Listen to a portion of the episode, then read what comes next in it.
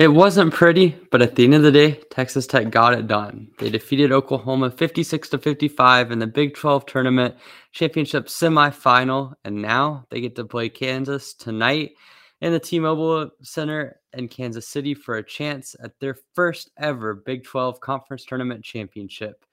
We'll preview that game as well as take a look at the Oklahoma game and see what happened on today's episode of Locked On Texas Tech.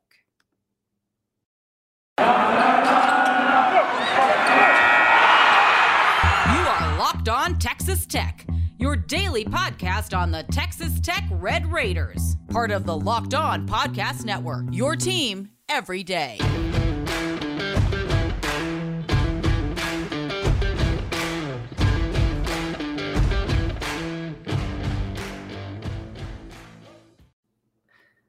Thanks for making Locked On Texas Tech your first listen every day. We are free and available on all platforms. I am Emory Lyda. I am solo today, unfortunately, as Ryan had some sickness going on, but he will be back next week to continue doing all of our March Madness coverage. And hopefully, we'll be talking about a Tech team that is able to win in the conference tournament championship final against Kansas. But first, we've got to talk about the Oklahoma game. It was a very eventful game, one that Tech really looked like they were going to be in control of and then kind of fell apart in the second half. We'll get into that in just a second. But first, this episode of Locked On Texas Tech is brought to you by Stat Hero. Stat Hero is reshaping the way that you play fantasy sports. Dozens of house based games to play daily. No sharks, no funky props. Just your skill versus the lineups you choose. Sign up today at stathero.com slash locked on. And man, talking about sharks, that was what Oklahoma looked like in the second half with a lot of aggressiveness defensively, holding Tech to really only 19 points in the second half on offense, less than 30% shooting their defense on the half court was sensational, only allowing about three baskets the entire second half from a half court. In total, they only allowed us allowed six, and really it was a struggle offensively for Tech. I think that this was one of those games where you struggled to score in the half court. That was going to be apparent, especially in the second half. And Oklahoma made life difficult for you. Porter Moser did an outstanding job getting his team ready to fight. And it wasn't always pretty for them. I think in the first half, Oklahoma really struggled to get shots going down. You saw a lot of turnovers that continued into the second half. But on the flip flip side, they were able to really control the paint. They were able to get a lot of interior buckets. I think their cutting continued to be good. This is something we mentioned in the pregame podcast was just how good Oklahoma was at moving without the basketball, and that really showed in this game. So for Oklahoma, this was yet another showcase of what they can do. Again, we saw it in Norman. We saw that when Oklahoma was able to defeat Texas Tech in arguably one of their hottest stretches of the year. And we've seen that uh, the team that has Umoja Gibson behind them, when if he catches fire, they can beat just about anyone. And he had a good game tonight. We'll get into that in a little bit, but certainly this was a very good win for Tech to get. And obviously, you're going to take them however you can get them in March. And certainly, there's a lot to be learned from this game. The offense in the second half was concerning. You went almost eight minutes without a bucket. That is not good in any case. But still being able to weather the storm, come out of this with a victory, regardless how it ended up looking, that's something that you have to take any day of the week. And really, I mean, this just continues to trend. It's something that Mark Adams has prided himself on. We saw in the Tennessee game earlier in this year. Wasn't pretty, got the job done.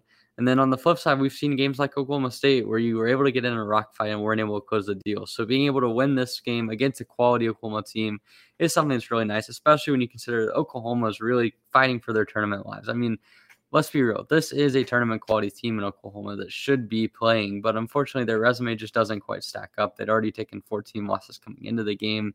And they were coming off of a huge win against Baylor that even got them back really onto the bubble discussion, but just could not make things happen. And I mean, this was a challenge for Tech. I think that Porter Moser had his guys ready to play. We saw their game plan in the second half of really attacking downhill. It was a really smart strategy. I mean, they went they only went 10 to 21 from the rim, but they were able to get a lot of offensive rebounds. 14 or 15 to be exact, I believe. And of those, I mean, you had five that were team offensive rebounds, which kind of were fluky plays from Tech where they just lost the ball, and that is uncharacteristic. But at the same time, I mean, Tech was really limited on the glass. This was one of the first times all year where they've been really out rebounded, and not just by just a couple of rebounds, but really by over 10. And it's a testament to how Oklahoma was able to play. I mean, they were dominant on the inside, even when you're not counting the rebounds, their ability to get penetration in the lane and get shots up at the rim was really impressive. And I mean, if this game was called in a more tight way, I think it might have benefited Oklahoma. They could have gotten some more free throws, but still being able to hold this offense for OU to 55 points is impressive, even if they were able to get some good stuff going in the second half. And offensively for Tech, I mean, it continues the struggles in the second half. I mean, we saw this against Oklahoma State, we saw it against TCU, we saw it against Kansas State. This is a trend of this team starting out really strong and then the second half kind of falling apart a little bit. This one was a little bit different. I feel like the lack of post offense was something that was a change. We didn't see them just continuously going down to the post and trying to make that work. I think this was more of just a lack of confidence, lack of ball movement, and lack of player movement. And that's something that hopefully can get fixed ahead of tonight's game against Kansas at five. But it's also something that I mean, if you have that happen in a tournament game and go cold for eight minutes, you can lose. But just being able to close out this sort of game against a team that was desperate for a win shows a lot about the resilience of the team. I think that should be the main storyline. I mean, this Tech team had every right to give up after they were down. After Umoja Gibson got got Oklahoma up three, but instead Davion Warren came up with some huge baskets. Obviously, we had Kevin McCullar, or excuse me, Kevin Obanor hit a crucial three early on in the second half to stretch the lead to 11. We'll touch on a couple of individual players in a minute, but first we've got a message again from Stat Hero. Man, do I love March Madness. I love those brackets, but I can't remember the last time I actually went deep or even won any money. So this year, I'm hedging my bets with Stat Hero's NCAA Pick'em contest. Stat Hero's NCAA single game pick'em pits star players against each other in an amazing hybrid between fantasy and sports gambling. Take control back from those handicappers that always have to seem the always seem to have the advantage. Start focusing on the players you know best with a gameplay that doesn't rely on big spreads, long odds, or even funky props. Stat Hero gives you the advantage, resulting in gamers winning four times more often. Why is that? Well, Stat Hero exam- eliminates the mystery about who or what you're going up against. In addition to our pick'em games, they also have dozens of lineups you can come through to to take on head to head. They simply post sets of players that for you to take on with a set of players that you choose. Hero is the easiest and fastest way to get your sports action fix. The simple, sleek gameplay will have you playing in minutes. This is what daily fantasy was meant to be. So sign up for free right now at stathero.com slash lockdown and use promo code lockdown for a 100% deposit match. That's stathero.com slash lockdown and use promo code lockdown for a 100% match. Once again, that is stathero.com slash lockdown, promo code lockdown. Thanks for making Locked On Texas Tech your first listen every day. Make sure to check out Locked On Bracket Breakdown on March 14th, right here on the Locked On Texas Tech podcast feed and YouTube channel. College basketball experts Chris Gordy, our friend Andy Patton, and betting expert Lee Sterling give you in depth breakdowns on every matchup. And who is Tech going to face in the NCAA tournament? Well, we'll find out on Sunday. But for now, you just have to look back at the game against Oklahoma that probably secured a three seed for Tech at a minimum and maybe puts them in contention for the two seed. And it was not possible without the efforts from a few guys, namely Kevin Obanor stands out to me. He only ended up with 11 points, but went three of six from the three point line, had a couple really critical threes, most notably in the second half. Oklahoma had a little bit of rhythm early on in the half, and Obanor was able to drain a three to to end up bringing the lead to 11 points. And for me, that was a critical point because Oklahoma did end up coming back in the game, but his three really kind of stalled their momentum for just a little bit. And if you look at the way that the game played out, even though Oklahoma eventually came back, it took them enough time that when Tech got back in the game, there was a short enough amount of time that basically Oklahoma didn't have time to potentially expand their lead. If Oklahoma continued to kind of get into the lead for Tech, it would have possibly led to them breaking away and later on in the game. And so Obanor hitting that three was critical. And in general, his spacing I thought was really good in this game, even when he wasn't hitting shots or when he wasn't taking them. The gravity that he sort of created, especially in the first half, really allowed for the offense to open up. And I think that's one of the keys. So he's not going to be hitting shots every night. He's not going to be a 50% th- shooter all the time. But if he's able to space the floor effectively, it opens up driving driving lanes, and when the guards are able to take advantage of those, it just makes the offense flow a lot more crisply. And another player that I really wanted to highlight in this one was Davion Warren, and I feel like the biggest thing for him was the four turnovers, and that was negative. But outside of that, he had a really good game. I felt like in the second half, he had a couple really critical floaters that sort of stalled the momentum for Oklahoma and got it back on the Tech side. And in general, his feel as a ball handler in this game he was able to hit timely shots, especially the first half. He was able to hit the contested fadeaway jumper right as the shot clock was expiring. And for Warren, this is something we also saw in the Kansas State game. His ability to sort of understand when it's his time to take over, when it's it's his time to be assertive on the offensive end. He's a smart offensive player for someone that kind of has the turnover issues that he does, and I think it just speaks to his natural scoring ability that he's able to kind of go through these sport, spurts where he doesn't have high usage and then suddenly just come alive and have moments where he's able to be unstoppable and just hit those really difficult shots. I felt like the contested mid range shot was difficult, and even the floater that he hit in transition in traffic is a difficult one to hit if you haven't practiced that and haven't been used to that sort of shot throughout the flow of the game. So, big night offensively for Warren and defensively, another three steal game. That marks five of his last six games that he's had at least three sit, three steals, which is absolutely nuts for a guy that oftentimes doesn't even play more than about 26 or 27 minutes a night. Obviously, tonight he ended up playing 26 on the dot, but certainly for someone that doesn't play a ton of minutes to still be able to hit three steals consistently is ridiculous. And obviously, the Iowa State game ended up with three steals and only six in the first six minutes of the game. But in general, I mean, Warren is a pest defensively, and his on ball defense is something the Tech has really utilized. Even his off ball defense, I mean, one of those steals came from a post up action. So, just a really good game from Warren in general. Other guys, Adonis Arms really had a nice game from a playmaking standpoint. Even if the stats don't show it, he still had five assists. The shot I'm a little bit concerned about. It's 0 1 from three. I think that he struggled from three really since the beginning of conference play, but his playmaking has improved throughout the season. I think it's one of the most surprising developments over the course of the season. And just him being able to be an efficient playmaker, is something that I really didn't expect coming into the season. So he ended up with nine points. Obviously, had a couple of really nice finishes on drives and got to the free throw line a few times. And that's really about all you can ask for for Arms. He played 32 minutes, tied with Obanor for the most in this game. And that was very important because having him as a studying studying ball handling threat, even when Tech was struggling with turnovers on the whole, that's something that I think you can look forward to in March. Is just having arms as a mature ball handling threat is kind of a benefit compared to what you expected coming into the season. I don't think you thought he was going to be one of your guys that would be a primary ball handler, but here we are. And I mean, you have to say the results have looked pretty good. A couple other guys, I mean, you have to look at Bryson Williams. He started the game out really well, had, I believe, nine points in the first 15 minutes, and then kind of struggled in the second half. Shot wasn't falling. He had the one airballed three off of a nice TJ Shannon pass that was unfortunate but still found ways to not be a total liability. I felt like his passing was pretty good in this game. And I mean, the finishing and the shooting, you know, that's going to come with Williams. He's shown over a 31 game sample that he's a ridiculously efficient offensive player. So I'm not too concerned about that. But for tonight in particular, I don't think he had a particularly great game on the offensive end.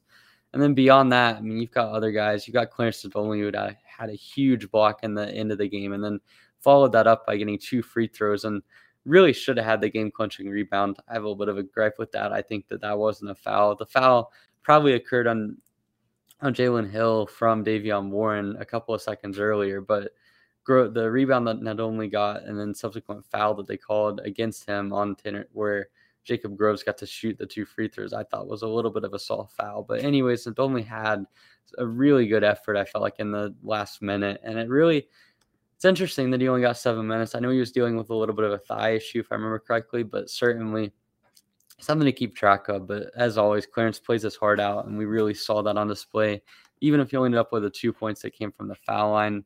And then lastly, I will say TJ Shannon, the numbers don't really jump off the page at you. He only had four points, had three assists, one turnover. But really, for me, his playmaking, I feel like, has continued to take a nice step forward. And I know that hasn't always resulted in the stats or in being able to score a lot of points. But if he's getting to the lane consistently and making sure to draw attention from him towards him and from others, then that really opens up what Tech can do offensively. We saw it at the start of the half. He had a really nice pass to Bryson Williams. That Bryson Williams then airballed the shot. And in theory, that doesn't look great. But when you look at the way that Shannon was able to recognize that the defender was coming off of Williams and get that pass to him. That's something that early on in the year or potentially last year, two years ago, TJ Shannon doesn't make that pass. So it's nice to see his passing continue to develop. I think the finishing is going to come along and he's going to have games where he's able to be more aggressive. Who knows? Maybe that'll come against Kansas, but we're going to take a look at what Tech can do to maximize their chances against Kansas. But first, we have a couple messages from our sponsors. First off, take a look at Run Your Pool.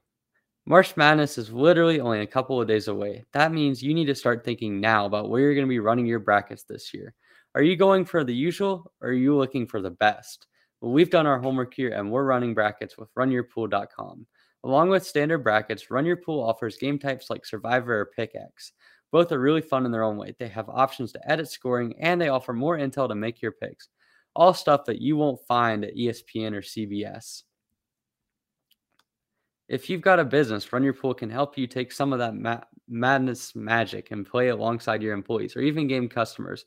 Plus, they offer a full white glove customer support, custom branding, and one of the easiest three minute setups you'll ever find.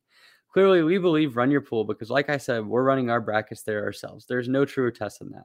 So, if you want to play us for a shot at a cash prize up to $1,800, join us at runyourpool.com slash locked on. And while you're there, create your own pool for your friends and family. Enter Pure Madness at checkout for $10 off your custom pool. All rules and details will be available there. Again, that's runyourpool.com slash locked on for your chance to win a cash prize up to $1,800. We look forward to seeing and beating you there.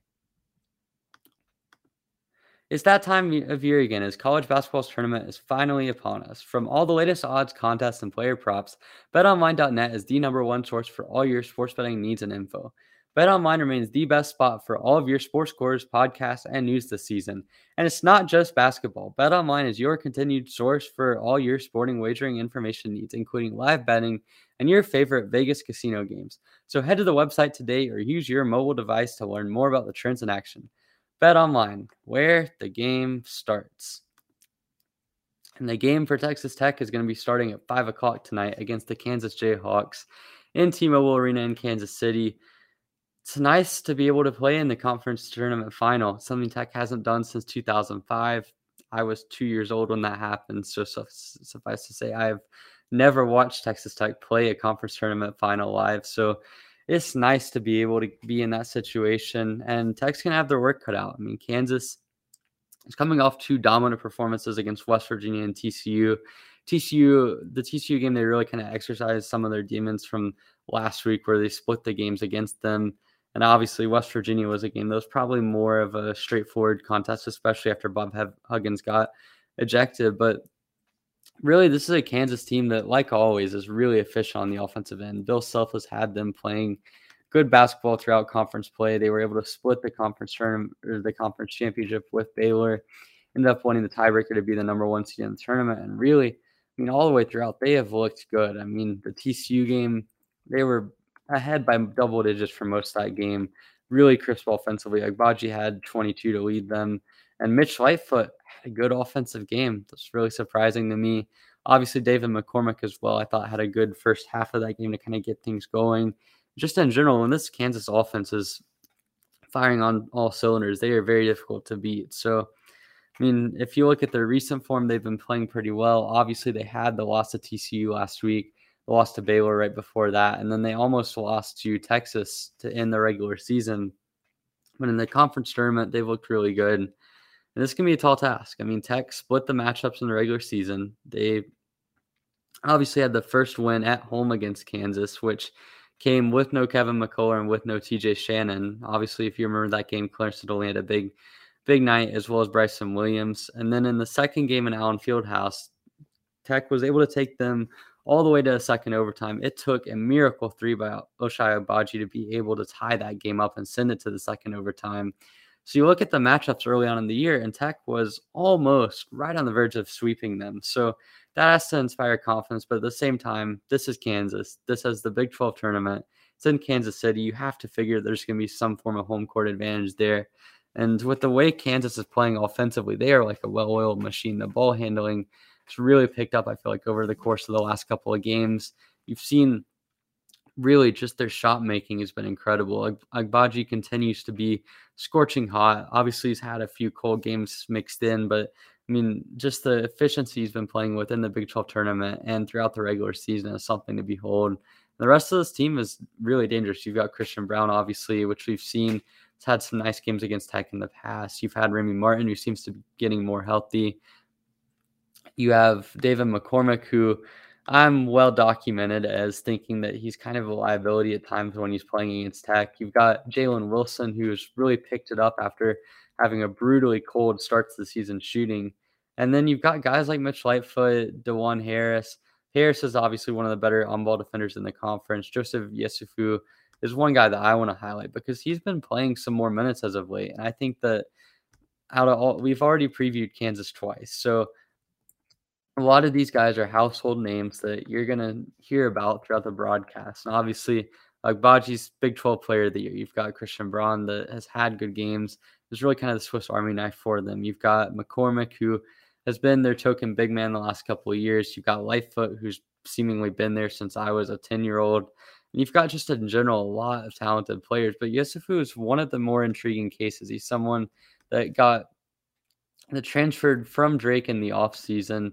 And really through the start of conference play, it wasn't really playing a lot. We saw obviously in the first couple of matchups we hardly saw him. He did not play at all in the second matchup in Allen Fieldhouse, only played three minutes in the first matchup. But in this Big 12 tournament, he's been pretty efficient. Obviously, the TCU game only played 14 minutes, but he had three points, hit a three pointer, had an assist, and they rely on him a fair bit to just be an efficient offensive piece. And defensively, he brings a fair bit of intensity to that end as well. And he's this is a guy that down the stretch last year for Drake hardly came out of the game. I believe he played all 40 minutes in the tournament game against USC last year. So this is a guy that can really provide a lot of defense and offensive ability for them. And I just figured it was worth bringing him up alongside him. I also want to say that this could be, this is going to be the last Big 12 tournament game for Jalen Coleman Lands. And man, he's had a career. He's seemingly played, I believe he's, this is his seventh season in college and his sixth season of actually playing. So for him to be still playing and still being an elite shooter like he is is pretty amazing. So this Kansas team is full of stories and really the key to them just going to be being disciplined on rotations. A lot like we said against Oklahoma. I think Tech did a decent job of that in the semifinal game of just not allowing Oklahoma to get a ton of open threes. Against Kansas, it's going to be even more important because you've got so many different ball handlers and good shooters. This is this is a roster that I think Porter Moser could do a lot with, and it's something that Bill Self has done a lot with, and that they have so many different shooters, so many different ball handlers that you can just move them all throughout and make life really difficult for the defense. Obviously, people are going to mention Agbaji. That's the number one key, being able to track him down, make sure you don't give him open looks. But beyond that, I mean, whether it be Coleman Lands or Braun or even a guy like Dajuan Harris, you've got to really just respect their ability to shoot or at a minimum handle the ball. And so this can be a tough game for Tech defensively. And offensively, I think the big key is just not getting stagnant in the second half. We've seen Tech start well offensively pretty much every game in the last five, but deep in the second half, it's like something changes, whether it be them just getting cold out of the locker room, the defense playing them more aggressively. I don't know exactly what's up, but whatever it is, it kind of throws them out of rhythm. And I just think that that's something the Tech's going to have to really address in this game because Kansas is going to be able to take advantage of that. They're known for making long runs. They're one of the most explosive teams in the country when it comes to those shot shot based runs where they go on 10-0 runs or 15-0 runs. And so to be able to have consistency, not allow yourself to get in those offensive funks that let Kansas get on those runs, that's going to be the critical point of the game. If you do that, if you can make it into a rock fight of sorts, or at a minimum, a game in which there aren't really any runs, I think that favors you. I think if you look at what Tech was able to do in Allen Fieldhouse, they kept it at a five or six point game for most of the game. Wasn't a great first half, but they really avoided letting Kansas take the knockout punch. And that's the key because we know this Tech defense has the ability to string stops together. We've seen it all season. And we know the offense has the individual talent to make things work. And so if you can make it down to being in those close possession games, and just find ways to execute in the half court, you're going to have a decent shot of pulling this off. But it's all going to come down to just consistency because in that game in Allen Fieldhouse, that was when I felt like Tech's offense was firing as consistent as they've been. And yes, guys like TJ Shannon and Kevin McCullar struggled in that game, but I felt like the looks they were getting were pretty decent. And that's the key. If you're getting good looks, if you're able to run the offense consistently, you might not win this game, but you're going to be able to keep stay in the fight and give yourself a chance. If you're being inconsistent, turning the ball over a lot, which has been an issue as of late. 15 turnovers against Oklahoma. You had 20 against TCU. You had, I believe, 18 against Oklahoma State. Those are not good. Tech has been one of the bottom 10 teams in the NCAA since February 20th and when it comes to turning the ball over. So for them to get any better, they're going to need to be able to avoid those turnovers. So it's going to be one of those things where I just think the consistency that Tech plays with is going to be key. I mean, I think you're going to need a good night from Bryson Williams. Obviously, you'll need Shannon and McCullar to have better nights than they did in the Phog. And if you do that, you have a shot. But with that said, for the second night in a row, I'm picking against Tech in this one. I really hate to do it. I was wrong on the Oklahoma pick, but I feel like it was a close 50 50 game that thankfully went in Tech's favor. I think this one really just comes down to the advantage that Kansas seems to have in the T-Mobile Center. I mean, you look at it through the years, they've seemingly split most of the conference tournament championships with Iowa State dating back to 2012, 2013. And you're going to see a very pro Jayhawk crowd. You're seeing a team that's really been firing on all cylinders so far in this tournament. And I mean, I think it's to be a close game, but I just think that Kansas's offensive ability is really scary. And I mean, I'm not if Tech is able to come out and really have a consistent offensive showing and not have that second half letdown again, I think it's going to be a good sign for the tournament because you can certainly lose this game and still have a nice run in the tournament. I think it's entirely possible. This Kansas team's one of the best in the nation, but I just think they're going to be a little bit too much for Tech in this game. So I'll go Kansas winning this one 73 to 69. And really, it could go either way. It wouldn't surprise me if we're raising the trophy on Saturday night and we're getting to see a tech team that could possibly be a two seed in the tournament. But regardless, hopefully it's a fun game. It's nice to be on the scene. I think I bears repeating that this is really sort of uncharted territory for tech basketball. We've only been in one conference tournament championship dating back to 2005, haven't won it. So this is another potential opportunity for Mark Adams to do the unprecedented for this program. And after a game that was a dogfight like Oklahoma, just being able to have a shot at a conference tournament championship feels really nice. So we'll see how it ends up. It's great to be here regardless. And it's still March. Anything can happen. But we'll be back to cover selection Sunday results and just take a look at that Kansas game potentially on our next episode of Locked On Texas Tech. But thank you for making Locked On Texas Tech your first listen every day. You can follow me on Twitter at Eracer41. You can follow Ryan at RMainvilleLBK. He'll be back next week. You can follow our official Locked On Texas Tech Twitter account at Locked On TTU, where we post episodes every single day. You can subscribe and follow us on wherever you get our your podcast. We appreciate all the support we get, whether it be through likes, reviews, comments, suggestions, even DMs, even people saying that I don't watch the basketball games. I appreciate all of it. It continues to allow us to learn and get better at what we do. So thank you for the support. We'll be back to cover the rest of March Madness. I'm really looking forward to covering the rest of this team. But thank you for making Locked On Texas Tech your first listen every single day. We'll be back. But now go make your second listen Locked On NFL Draft, where Ryan Tracy and former NFL cornerback Eric Crocker bring the NFL draft to life every day with inside analysis on college football prospects and NFL front offices.